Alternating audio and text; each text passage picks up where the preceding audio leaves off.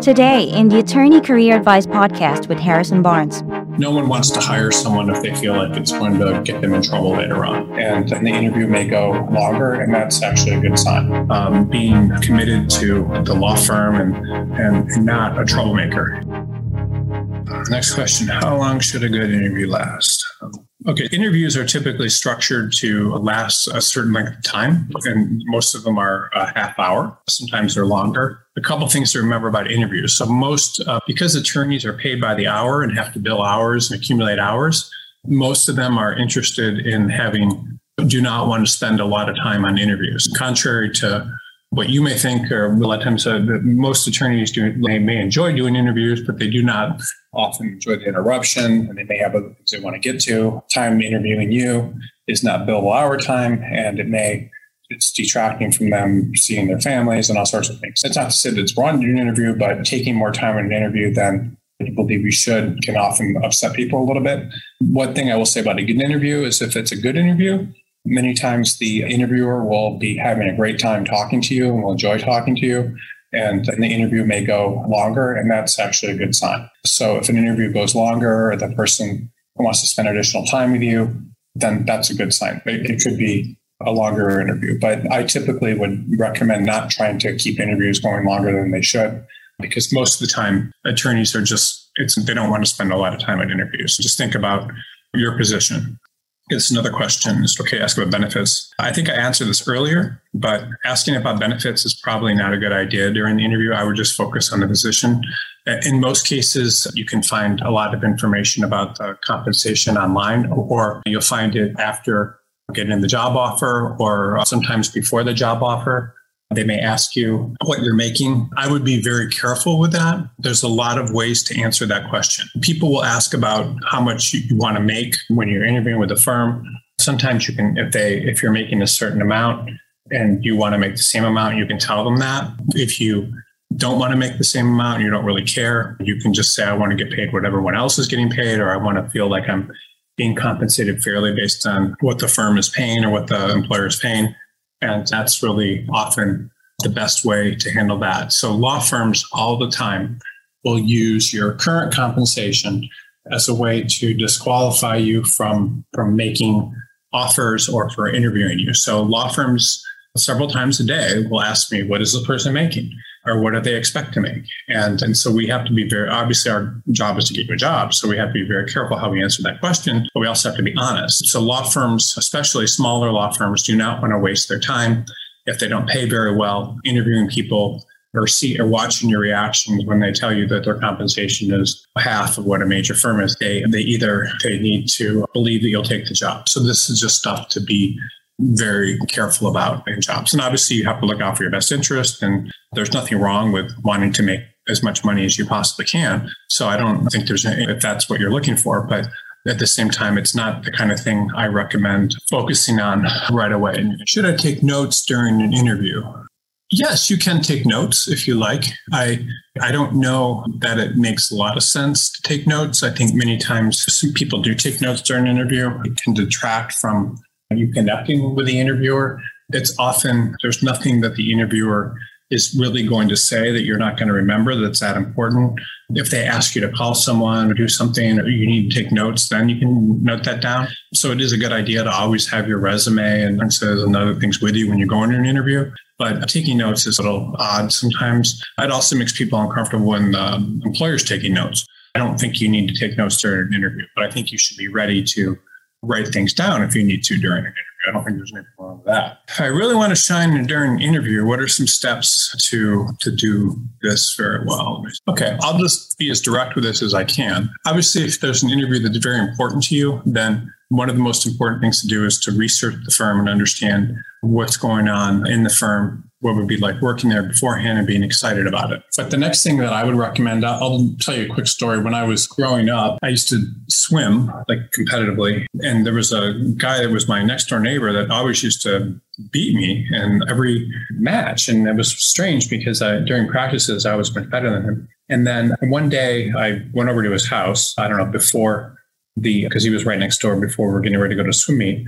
And he looked like he was sleeping. And I was like, what are you doing? And I woke him up. He said, oh, I'm practicing this visualization exercise and visualizing winning the meet. And he always won these meets. And I'm like, wow. And you did that before me? He said, yeah. And he became a big time college swimmer at the University of Michigan. And so I think sometimes visualizing and spending some time thinking about how things are going to go well, what you're going to do, and psyching yourself up for an interview is very important. And I think it works. I think that if you concentrate on what can go right, what you can do, and visualize everything before the interview and just rehearse it in your mind, that would be something that I would recommend. A lot of people do that. Athletes do that. A lot of professionals do that. I remember once I was getting ready to travel somewhere with this person who's a famous motivational speaker, and the person was talking to themselves and jumping up and down, and we were getting on a plane going to, I don't know, Australia or something. And the person was just rehearsing in his mind over and over again, and to have it to be very successful at it. And this is something that a lot of very successful people do. I don't know about talking to yourself, but just going and visualizing and thinking about how you're going to do well and stuff, I think can be very important if you want to do well. Is it a good idea to interview even if I don't want the position just to get more experience? Yes. So I think any interview you get, it's always a good idea to go on the interview. Now, if you really don't want the position, I don't know why that would be. It could be that the compensation is much lower than you'd ever expect, and if that's the reason, or you never would work there, you never would work in that city. But every interview is an opportunity to network. And so networking is something that is very important. So it's an opportunity to network. It's an opportunity to learn about different firms, about different people, to practice, to get exposed to questions you normally wouldn't get exposed to, all sorts of things. So I think going to interviews very smart. Now, and you don't always know if you're not going to take the position, because you never know what's going to happen. And so you may find yourself going on an interview and thinking you aren't going to want to work there. And yet then realizing when you're interviewing what a great opportunity is, or how many great things are possibly, why it would be a good place for you to work. So I think even if you're not sure if you want a position, I think going on interviews can be a very smart thing. How do you respond to the question of what is your salary expectation? Okay, so this particular question, another good question. I think I answered this in the past. What I believe with candidates is that, especially for young attorneys, your first 3 to 5 years of practice are really not about your income. I know you think they are, but they're really not about your income. They're about your experience and what you're being exposed to, and the work and the type of attorney that work is going to make you become. Honestly, people do not really know what they're doing after 1, 2 years, even 3 years. After 5 years, you know enough that you can be competent, but it's really not about income. I know it seems like it is, because for many people, you can make a lot of money and you think you have student loans to pay, but you're talking about a career that could go 40 or 50 years. And only a small percentage of it is starting off in a firm. So if a firm's asking you about your income and the salary expectation, that means that they probably are not a high paid firm. And so that's the answer you give. You say, I realize as a young attorney that it's more important for me to get experience and worry about my income. I certainly would like to make the same amount of other people in my class here, and I have the expectation to increase my income. But my biggest concern is the quality of experience that I get at this point. And I'm certainly willing to trade income for that, because I feel like the more I learn now, the better off I'll be in the long run. And that's important. Sometimes people that go to major law firms don't get exposed to a lot of things. And they may just do nothing but discovery the first 3 or 4 years, when the people at peer firms are going to court and doing trials. And so it really depends on you. But really, your first 3 to 5 years are not about income. I know you think they are, and I'm probably not going to convince anybody of otherwise. I'm pretty sure I'm not going to. But you should not be worrying about your income very much your first 3 to 5 years of practice, because it's about the experience. So that's how I would respond.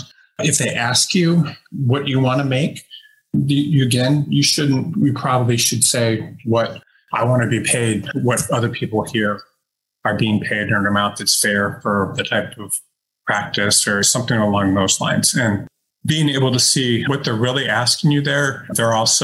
They're saying, can you be managed? Are you going to accept the money we're giving you, which you might not? Are you going to commit? And they're kind of asking, those are some of the questions that they're asking when they ask that question. A lot of people ask about salary, so I think that It's got that. Can you discuss the benefits of working in a boutique firm as well as your ability to move to a four firm after an experience? Okay, so there's an article, there's a couple articles I've written on BCG, the benefits of working in a boutique firm and then the benefits of working in a large firm. But if you work at a boutique firm, there's definitely a lot of benefits of that. One of the main things is training. So boutique firms typically will, with a few attorneys that are good. So if you'll often get with close training. So you'll typically get better training in a boutique firm, meaning you'll work directly with someone on all aspects of whatever you're doing. Meaning instead of just working on a discrete aspect of a case or a matter, you'll work on lots of different aspects of the matter, which is very helpful, meaning you'll be exposed to, if you're a litigator, instead of working on discovery, and you may do depositions or you may do some, you'll just get more experience doing different things. So that's one benefit. The other benefit of working in a boutique firm is often it's a good place to you get more client contact.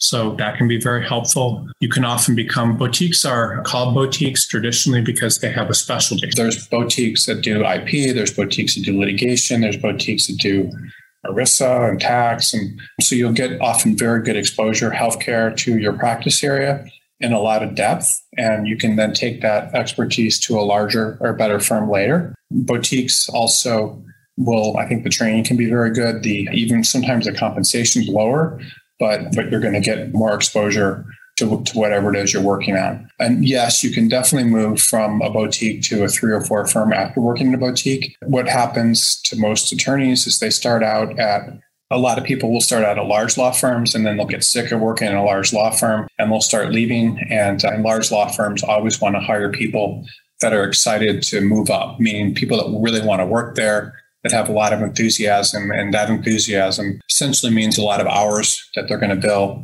and trying to get ahead. So law firms always hire people, big law firms from boutiques in the future. If you start out a boutique, say in Silicon Valley doing corporate or litigation, and later on you want to move to a much bigger firm that has a national name, you can, or corporate or whatever your practice area is. An interesting fact is most patent attorneys start out in boutiques. The reason they start out in boutiques is they typically do not meet the grade cutoffs for working in major firms when they're coming out of school. But then when they get the training in a boutique and work on a bunch of different things, when they're moving as a lateral, the firms no longer care about their grades and they can move to a bigger firm. And that's what most of them do, because most patent attorneys, for example, major in science, so they don't go to the best law schools, so they don't have the best grades, because oftentimes they're working while they're in school.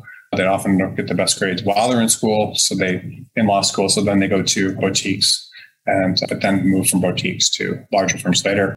I think, by the way, going to a boutique is often a very good experience for young attorneys because you will get exposed to a lot of different things early on, and it can often put you very far ahead of other attorneys. Most boutique firms are also started by people from large law firms that broke off because they wanted to feel independent or have their own firm or take clients, who knows. But often you'll get a lot of the same type of training. You'll also be exposed to an entrepreneurial environment earlier in your career, meaning someone trying to run a business and paid staff and bring in clients and all that you might not normally get. So you get to go see the firm try to bring in clients. You'll get to see them make mistakes. You'll get to see lots of things you wouldn't see, and then you can always move later on. So I do feel it can be a very good idea to go to a boutique even earlier in your career. And if that's the only job you get, you should feel good about it. Or if you don't get a job in a big firm, because you can almost always, especially if it's a well-respected boutique, move to a big firm later. I've seen people come out of fourth-tier law schools and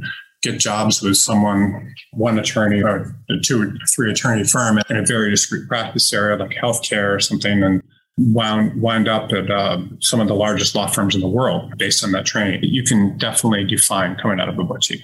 Okay, so here's a question. This is a good question. I went in-house for 2 years during COVID because I had no other option. I'm currently interviewing for law firms and don't know how to explain without giving a bad impression the reason why I switched from law firm to in-house and now back to a law firm. Okay, if you're interviewing with law firms, that's great. So that means that there's really nothing wrong with your background, that law firms are interested in hiring you. So explaining going in-house can be difficult. So again, back to these reasons, law firms are often wondering, will you commit to the job long-term? So they feel like if you if you went in-house, that you may not be someone that's going to commit to a job long-term. And there's nothing wrong with going in-house from the way you're talking about things. But what I would suggest saying is not that you had no other options, but that my firm slowed down or didn't have any work. And this offer came along and I took it, but I really miss working in a law firm. These are the things I miss about a law firm. And it would be the sophistication of the work, the new matters, the working for clients, the challenge of building a book, all the different types of advantages that law firms have over in-house jobs. There's an article that I wrote called "Why Going In-House is the Dumbest Mistake an Attorney Can Make." It's something like that. I'm not sure that's the title, but something along those lines. And that article could be helpful for you just to understand some of the drawbacks of going in-house. But if you want to be in a law firm, I would just say it was a mistake. I want to go back to a law firm. I want to be in a law firm. This is what I like. If you're it depends on the geographic area you're in. So if you're in a geographic area without a lot of law firms and you took a job in-house, and I don't know what the reasons are, but typically stressing why you want to be in a law firm as opposed to in-house. There's another question here about going in-house. Let me see. There's some funny questions coming up after this one too. I love it. Let me see. This next question, does working in-house give you something positive that law firms might value in order to hire you? It depends on the in-house job you take. There's a bunch of reasons that in-house can be negative for people, but does it give you something positive that law firms might value in order to hire? It depends on your practice area. It also depends on the type of in-house job you had and a bunch of other related things. It also depends on whether or not those contacts that you got in-house could be brought over as clients to the law firm, a bunch of other things. But going in-house is not necessarily all negative. But the problem with going in-house is that it's just most in-house counsel do not do work that's as sophisticated as their outside law firms do. Most in-house, they typically become experts in not doing work and experts in giving work to other people.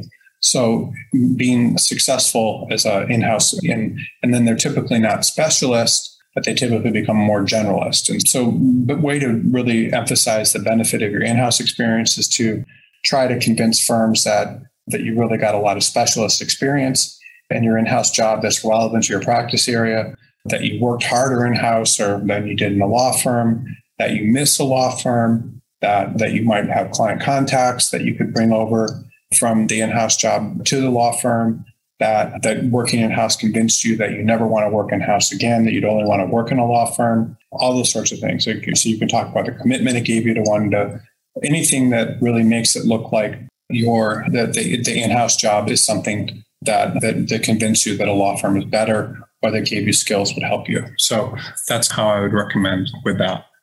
Do you know the secrets to getting your dream legal job? We do. And one of the best things you can do is apply to jobs that fly under the radar. Applying to openings with very little competition means you stand a much higher chance of getting hired. But how do you find openings like that?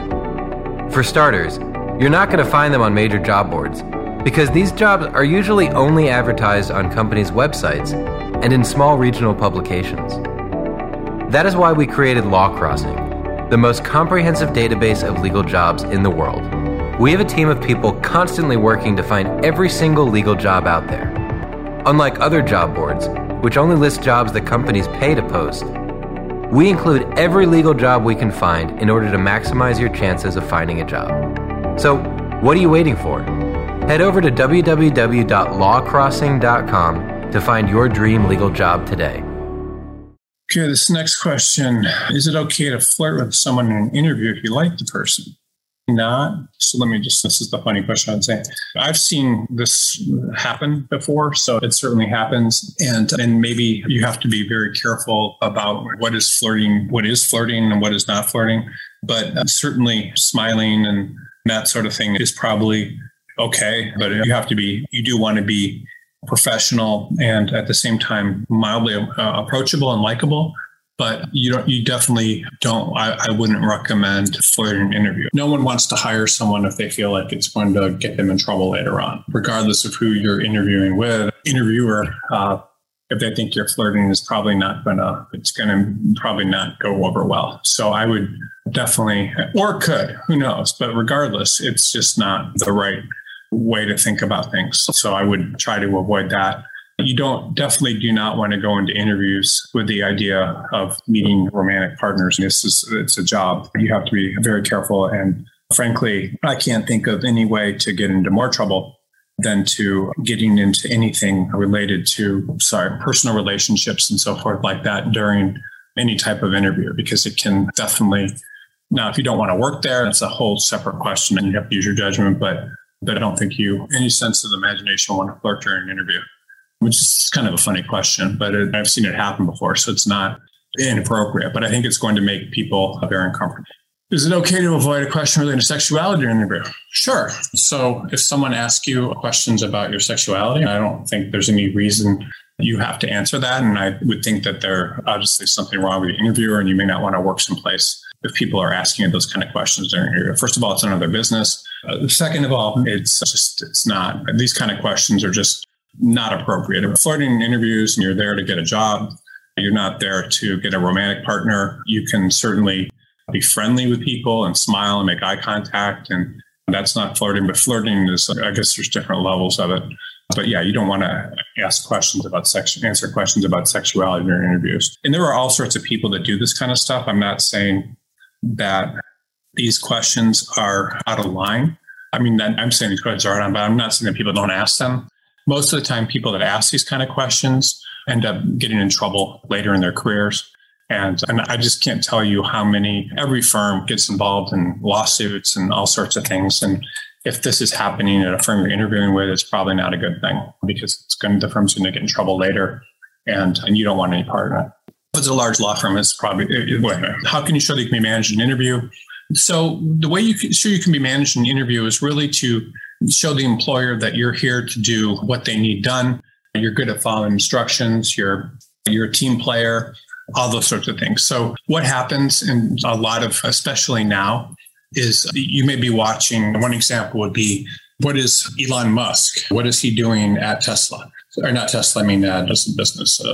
Twitter. What is he doing at Twitter now? You start there and your first day, you fire your CEO and your general counsel and a bunch of people. And then the next day you fire half the staff. And then a few days later, you tell everyone that they have to go into the office and they have to work harder than they've ever worked. What is he doing? He's basically getting rid of all the fluff and making sure that the people that are there are committed and can follow directions and can be managed. Meaning, up until that point, his opinion probably was that people weren't willing to be managed and were just managing themselves and doing what they want and making a lot of money. And this is a billionaire or the richest man in the world doing this. So there's probably some method to this madness. I'm sure people will question him and he's doing what other people are probably afraid to do. But this is an example of trying to manage a large group of people by sending a message. So how do you send a message that you can be managed? You say things that are related to, or people ask you, you wouldn't ask how often you need to be in the office, but if people ask you, do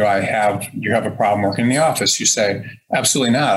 I'll do whatever, if this is what you mean. Do you have a problem? Anything that shows that you do what is asked of you and you're willing to follow directions and you're willing to respect authority, and all those sorts of things will show that you can be managed. And what's interesting to understand about being managed is there are people that are against it, and that's fine. You don't have to, every type of job, you don't have to be managed. There are jobs that allow a lot of independence. But for the most part, if you're working for someone else, whether you're the president of the United States or you're the whoever, you're being managed by other people to some extent. I think most presidents are managed by a lot of other people to some extent. So are most executives and so are most partners in law firms.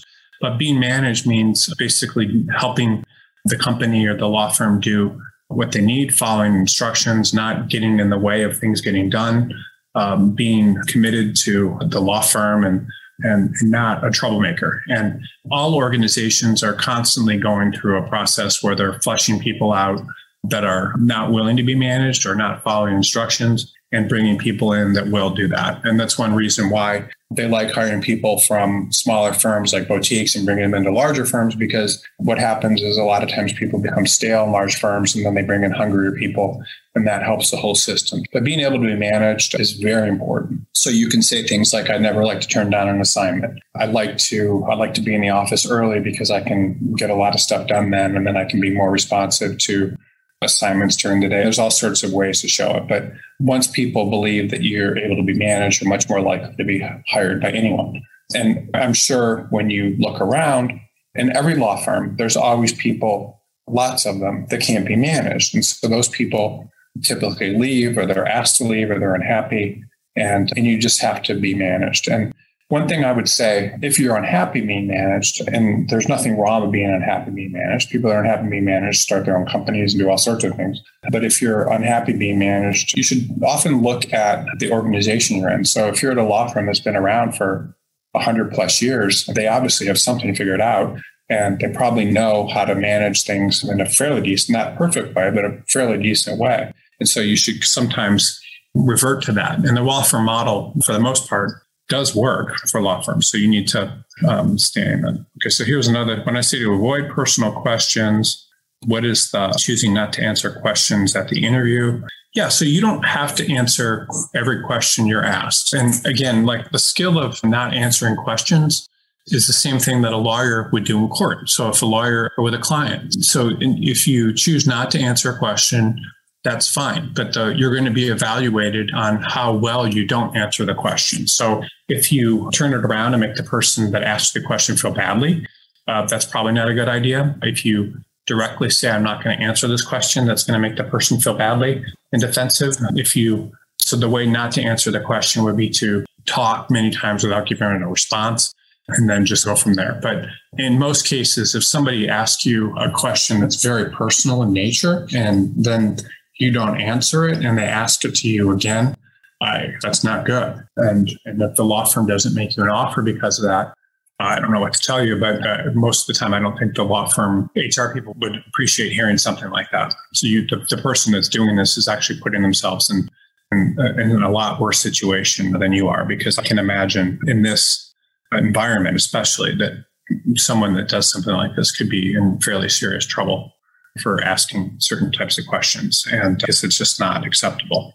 Okay, what is a good weakness to say in law firm interviews? The good weaknesses are always things about in interviewing and different things about your strengths. So the weaknesses are always, I work too hard, I'm a perfectionist, I commit to things, I always try to make my bosses happy with my work, anything like that I stress too much about job after work, and it's hard for me to sleep. Just anything that relates to you being very good at your job are always good weaknesses. Good weaknesses are not things like I'm lazy or like that, or I don't pay enough attention to details, but anything that relates to your strengths and realization that you have strengths is always important.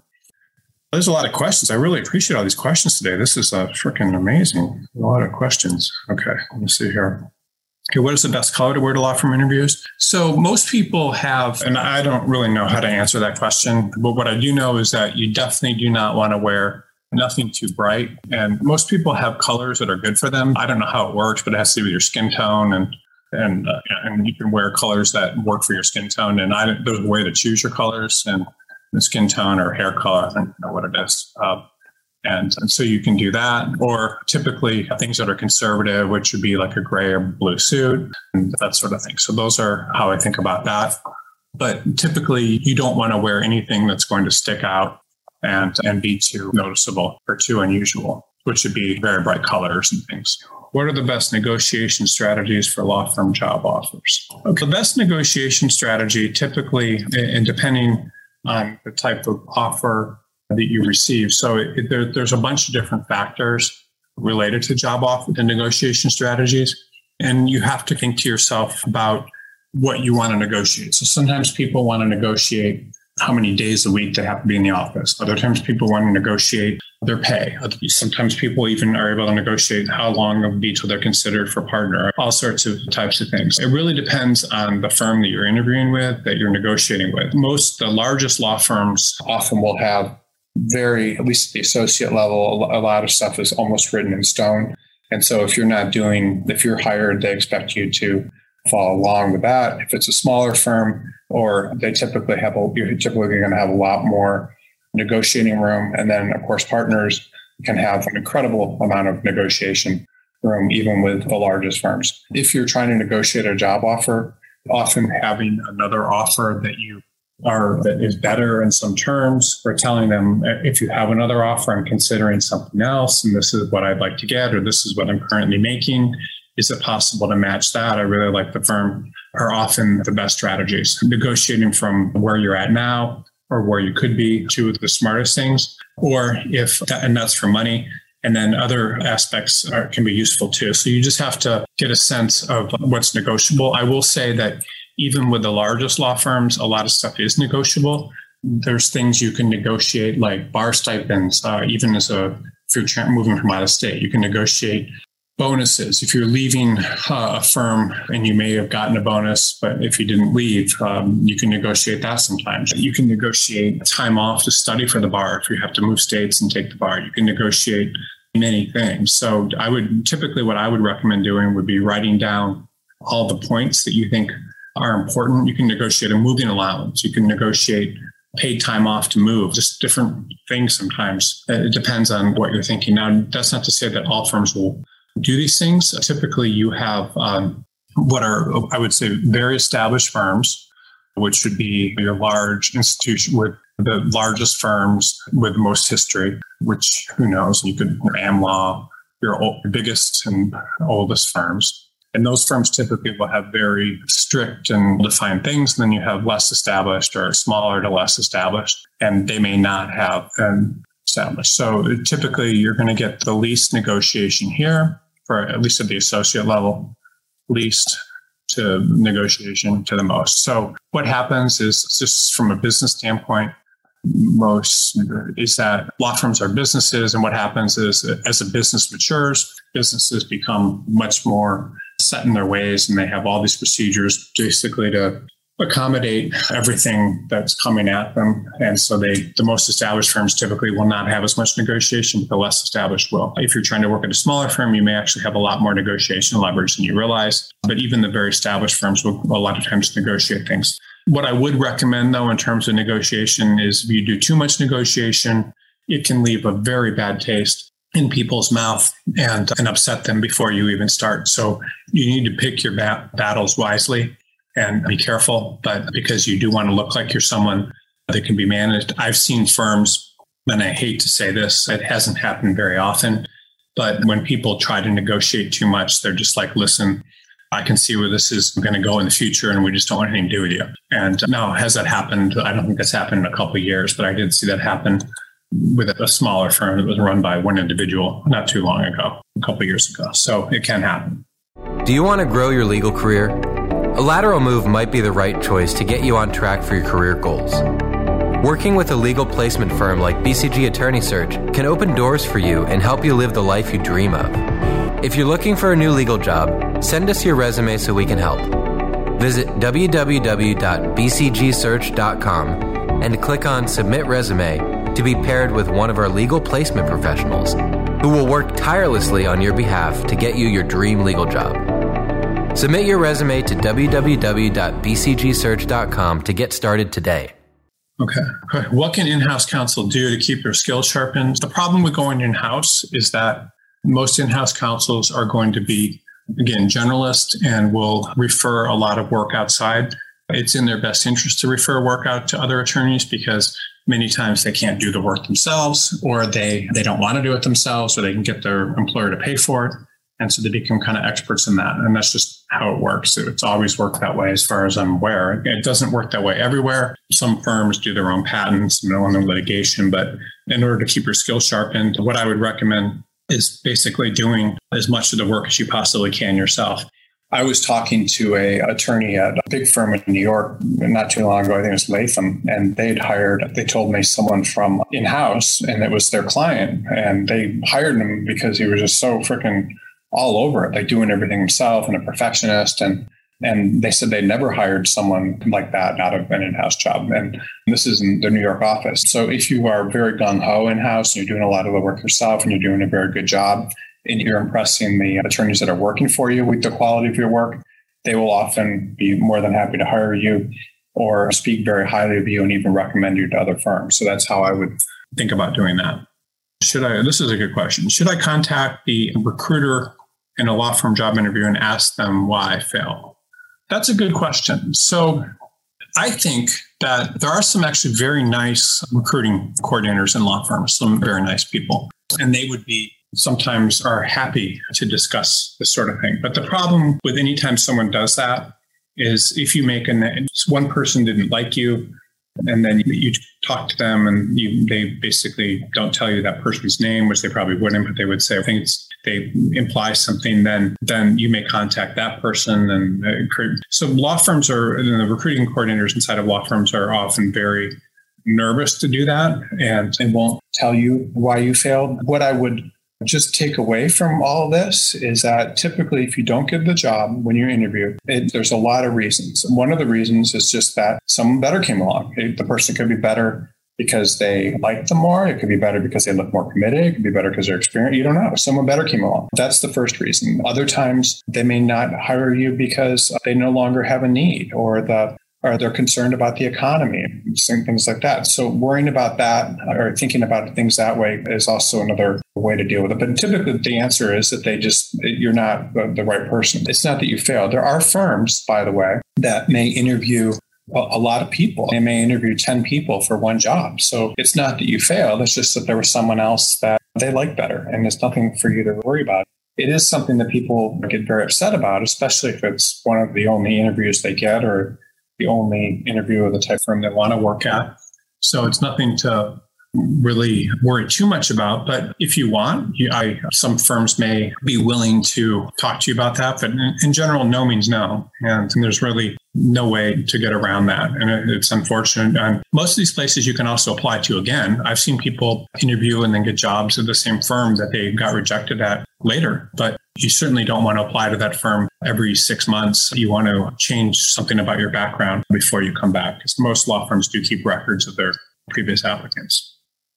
If you interview for a position with a law firm but did not receive contact information from some readers, they accepted some thank you letters, even though you already sent an email thanking the interviewer whose email address was sent. Oh, you mean, I'm assuming you want to send 2 thank you letters? I don't think you need to send 2 thank you letters, but this is thank you letters, even though you already sent an email.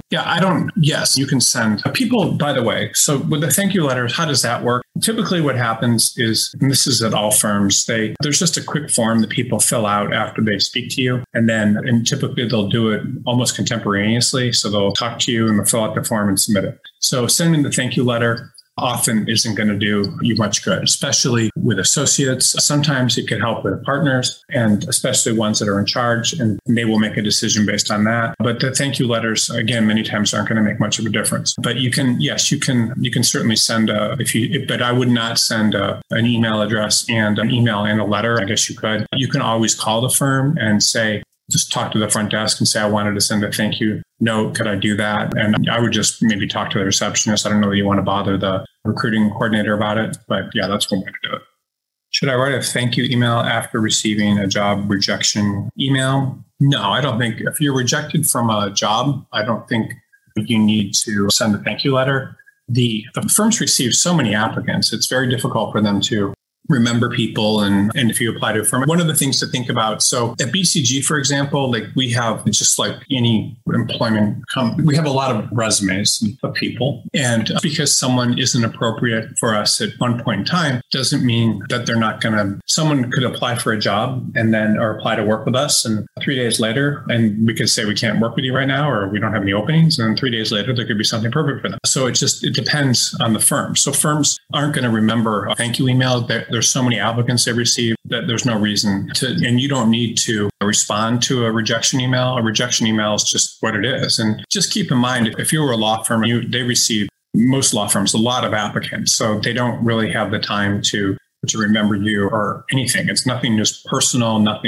It's just your background and whether or not it matches what they need, or even if sometimes you're rejected just because they've already started interviewing people and they don't have time to bring in more people. And there's all sorts of things. You can't question too much why you're getting rejected. Okay. When applying for a job, how will they assess courses that were only available on a pass-fail basis? What can be done to emphasize these courses when submitting an application during the interview process? Okay. One of the things about pass-fail is it's actually pretty smart. If you think you're not going to do well in a course and you've done well in other courses, taking a pass-fail course, if you have that option, I think is a very smart thing. because it can certainly raise your grade point average. Law firms are not, contrary to what you may think, they're not studying your grades and stuff very carefully that when you apply. They're not. They may look at how well you did in your law school compared to other people in your law school. Some law firms have cutoffs for different law schools, but most of them are not studying your grades very carefully. But just as most law schools are not studying your grades, they're looking at what your grade point average is. That's it. They're not saying, oh, but this grade was in music versus, unfortunately, I know a lot of people in the admissions community, and it's unfortunate, but that's how it works, is they basically, it's your grade point average. And then same thing for law firms. Law firms are concerned about if you look really good on paper because of your grades, that's great, but they're not studying your grades. So I don't think you need to talk about all this stuff is important to you because you're into it and the pass fail and that point, but it's not, the law firms aren't really that concerned about whether or not a class is pass fail or not. And okay, what are the chances of graduates from, I'm assuming you mean law schools, lower tier law firms, getting lower tier law schools, getting hired by prestigious legal firms, what qualities employers look for in applicants? So if you didn't go to a great law school, then you have a couple different options. One of them is to start at a smaller firm and work your way up. And then the other is to do very well. Regardless of where you went to law school, if it's an ABA accredited law school, people from all ABA accredited law schools are working in the largest law firms. If you do very well there, you can get a job there early in your career. If you didn't, it's going to be a question of your practice area and the location that you're in. If you want to work in the biggest law firms, typically, it's a little bit easier in smaller markets rather than larger markets. But and it depends on your practice area. But if you didn't go to the best law school, it's definitely not going to prevent you from getting a job at a major law firm. It may right away when you get out of school, but people can always move later. Typically, this is just a piece of advice I'm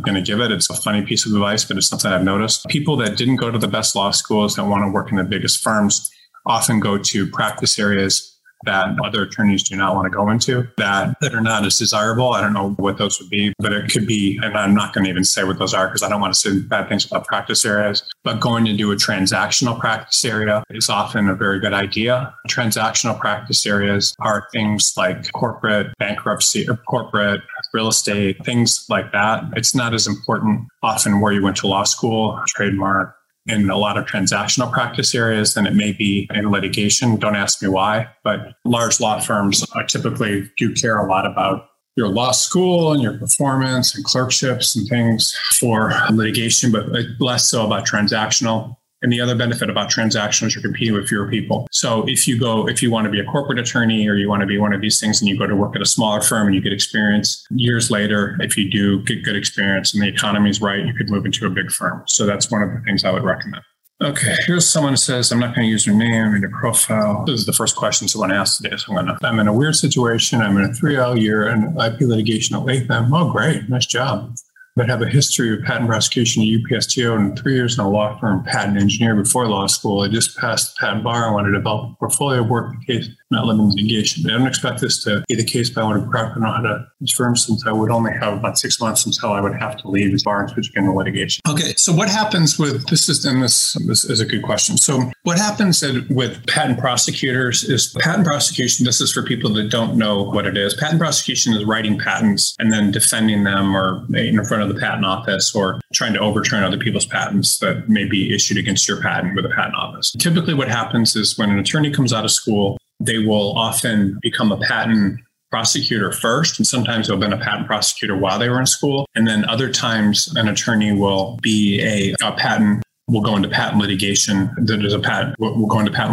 first. People that go into patent litigation, typically these days, it didn't used to be the case, but they'll have backgrounds and they'll often have a patent bar because it just looks better for the clients and it enables them to understand stuff. So what I would say, if you're a 3L, you really should not be using a legal recruiter at this point. You can certainly use a legal recruiter when you get more experience. And then if you're going into patent litigation, so you can certainly do that without being a patent prosecutor. One of the things that happens, because patent prosecution is so technical, it's very difficult for patent prosecutors to bill a lot of hours, and because it just takes a lot of concentration. And it's also the type of work that people typically don't want to do forever. And there's also a lot more money in doing patent litigation than there is patent prosecution. The reason that patent litigation, the cases just can go on forever, and while you're billing $1,000 an hour, whatever it is, to the client, as long as the patent litigation case is going on. In patent prosecution, what's happening these days is a lot of the patents are being done in China or in India or these by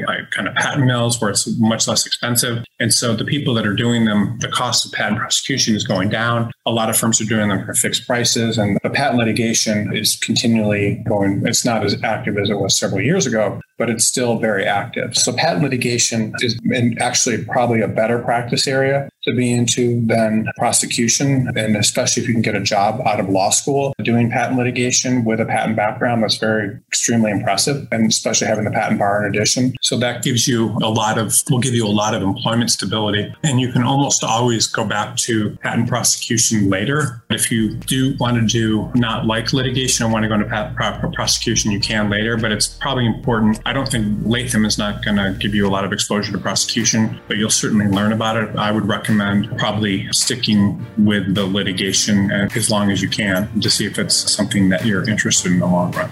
Okay, thanks for all the questions. That was a lot of questions, and I appreciate them. I hope everyone has a good holiday, and then we'll be back again next week. And again, I appreciate all the questions. These webinars will go up also to be a recording of them, and they'll go on the BCG site. And this will be on the site hopefully in the next week or so. So thanks again, everyone, for being on the call. That's all the time we have for this edition of the show. If you're an attorney looking for a change, head on to bcgsearch.com.